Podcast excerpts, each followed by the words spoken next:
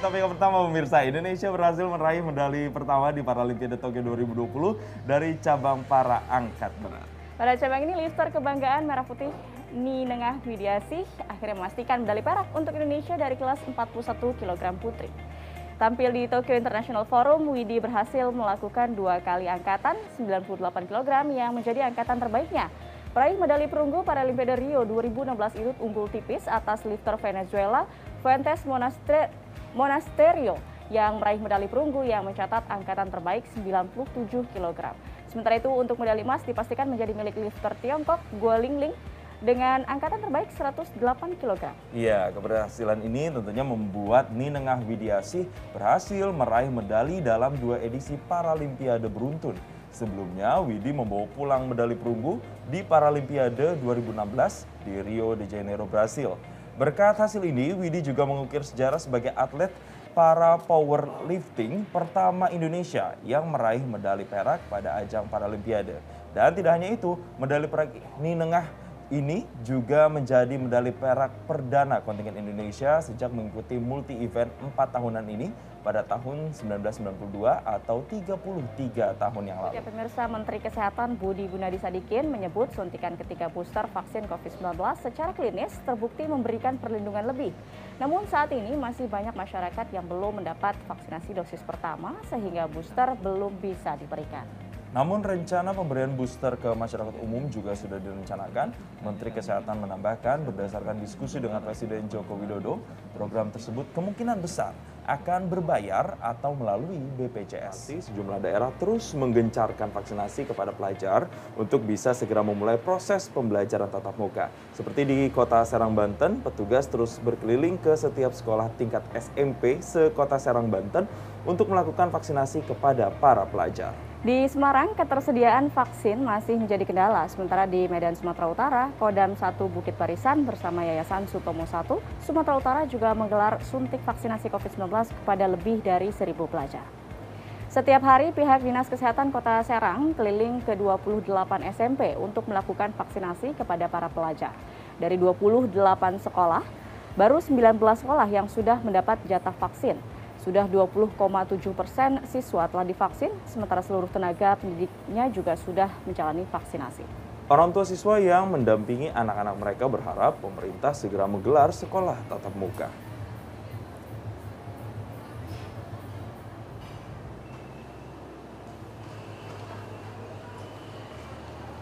Sementara di Semarang, Jawa Tengah, pemirsa dari 166 ribu pelajar yang tercatat menerima vaksin hingga saat ini baru sekitar 20 ribu pelajar yang sudah divaksin.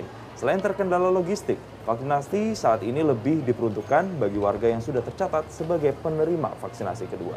Dinas Kesehatan Kota Semarang akan kembali melakukan percepatan vaksinasi bagi pelajar yang masih kurang 130 ribu lebih dari total jumlah pelajar di Kota Semarang.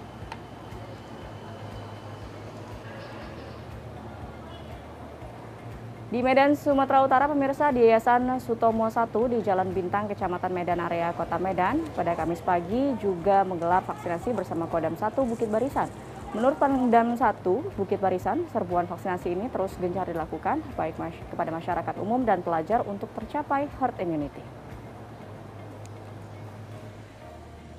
Sangat baik untuk mengedukasi para generasi muda, khususnya para pelajar-pelajar kita. Saya sangat senang dan optimis sasaran untuk meningkatkan uh, kekebalan kita secara menyeluruh bisa Sementara itu pemirsa pemerintah memberikan lampu hijau bagi daerah yang berada di level 3 untuk mulai menggelar pembelajaran secara tatap muka. Menteri Pendidikan dan Kebudayaan Ristek menegaskan vaksinasi tidak menjadi prioritas, namun orang tua juga harus memberikan persetujuan untuk anaknya bisa sekolah tatap muka atau tidak.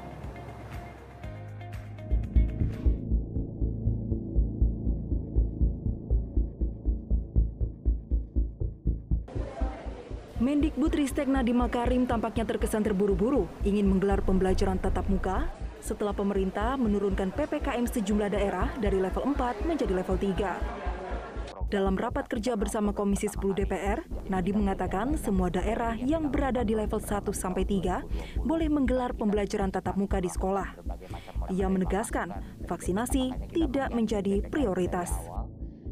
Saat ini uh, yang boleh melakukan tatap muka adalah semua di PPKM level 1 sampai 3. Itu boleh. Dan vaksinasi tidak menjadi kriteria harus menunggu vaksinasi dulu untuk boleh. Tetapi di level 1 sampai 3 ada yang wajib memberikan opsi tatap muka. Yang wajib itu kriterianya kalau guru dan tenaga pendidiknya sudah divaksinasi dua kali, artinya sudah lengkap vaksinasinya. Mereka lah yang wajib.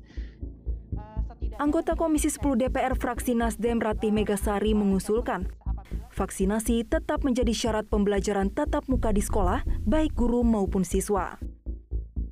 Uh, setidaknya memiliki checklist, Mas Menteri, untuk uh, mem, uh, checklist apabila mereka yang ingin uh, sekolah langsung tatap muka secara fisik, sekolah ini harus mempunyai checklist bahwa yang masuk itu harus siswa yang sudah divaksin. Ini khusus yang untuk 12 tahun ke atas ya, karena kan mereka yang sudah bisa divaksin. Dan juga orang tuanya juga harus sudah divaksin, Mas Menteri. Menurut Nadim, pembelajaran tatap muka harus segera dilakukan. Pasalnya pembelajaran jarak jauh telah menimbulkan berbagai risiko, di antaranya penurunan capaian belajar, banyak anak putus sekolah, dan kekerasan terjadi dalam rumah tangga. Bagaimanapun, keputusan akhir siswa mulai sekolah tatap muka berada di orang tua, mengingat risiko penularan COVID-19 yang juga masih tinggi.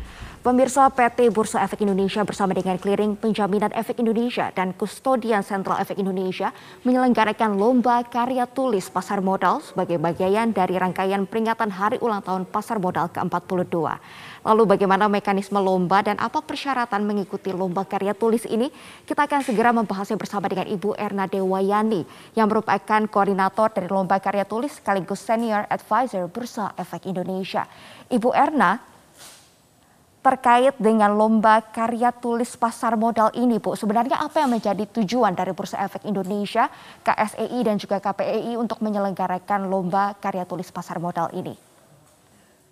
Uh, baik, jadi ini dalam rangka hari ulang tahun pasar modal yang ke-44 ya. Jadi uh, tidak hanya Bursa Efek Indonesia, KPI dan KSI, tapi juga bersama dengan OJK kami menyelenggarakan kegiatan karya tulis ini. Jadi tujuannya untuk memberikan kesempatan kepada masyarakat untuk dapat memberikan masukan yang berharga bagi kemajuan pasar modal Indonesia melalui uh, lomba karya tulis.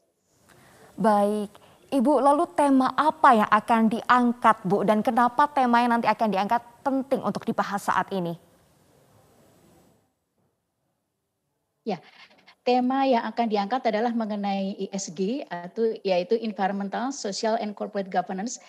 Jadi kalau kita perhatikan ESG investing ini saat ini kan sedang uh, in ya, di, baik di lokal maupun di bursa-bursa luar yang menekankan kepada investasi berkelanjutan, yaitu investasi yang berdampak bagi people, planet, property, peace, and partnership. Jadi diharapkan uh, ketika kita melakukan investasi tidak hanya mengatakan atau me, mendahulukan profit, tapi juga 5P yang lain yang tadi kami sebutkan di atas. Jadi peserta juga diharapkan dapat menganalisa, melakukan pendekatan akademis maupun best practice ya dengan memberikan solusi bagi perkembangan eh, pasar modal terkait dengan ESG tersebut. Baik, berarti temanya adalah ESG investing, Bu. Nah, yang nggak kalah pentingnya gimana cara masyarakat bisa ikut lomba ini, Bu? Bagaimana mekanisme dan tahapan dari lomba karya tulis ini? Tahapannya kita sebetulnya sudah mulai buka ya uh, periode penyampaian karya ini mulai dari tanggal 18 Agustus. Kita tunggu sampai dengan tanggal 17 September. Jadi uh, peserta yang terdiri dari uh, dua kategori, mahasiswa dan umum, itu dapat menyampaikan hasil karyanya melalui PowerPoint ya. Jadi kali ini kita tidak tidak menggunakan naratif ya yang seperti di Microsoft Word, tapi kita menggunakan PowerPoint sehingga ada gambar-gambarnya yang menarik dan ide-idenya jadi lebih lebih tereksplor ya.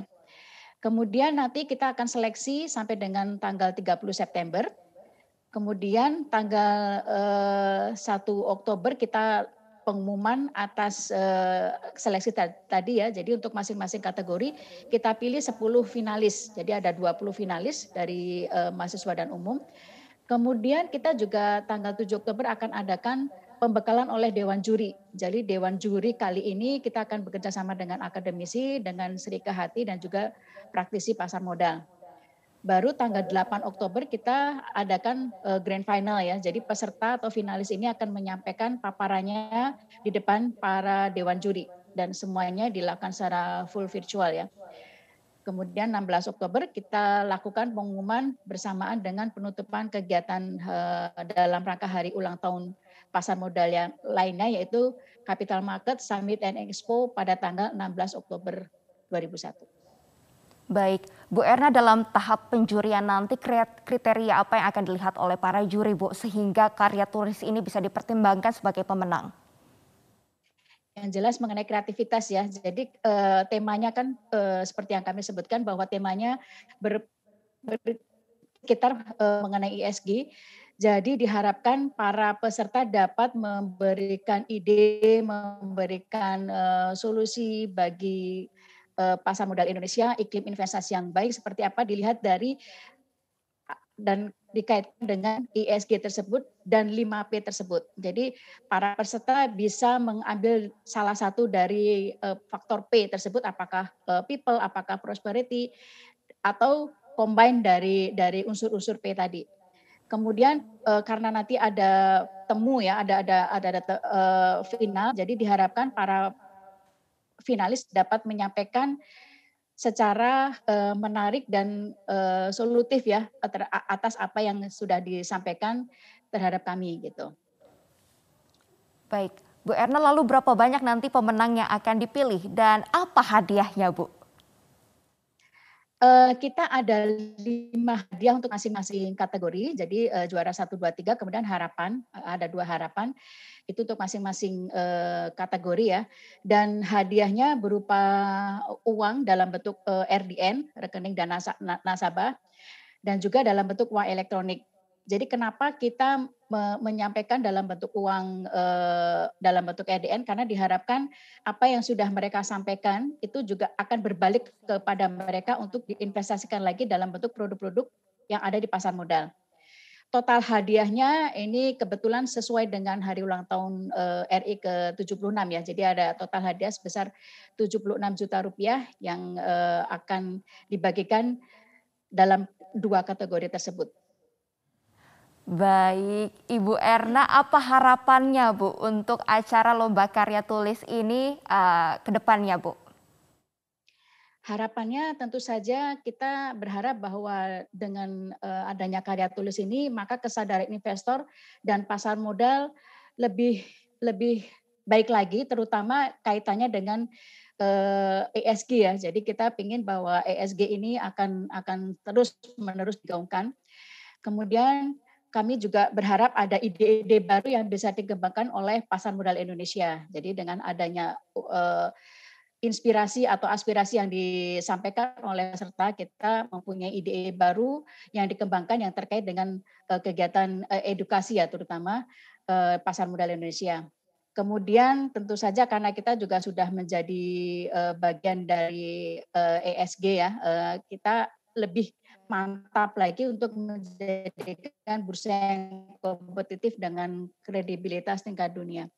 Kebetulan kan uh, Bursa Efek Indonesia kan sudah sudah masuk dalam sustainability sustainable stock exchange sehingga kita mempunyai kepedulian yang lebih terhadap kegiatan yang terkait dengan ESG ini.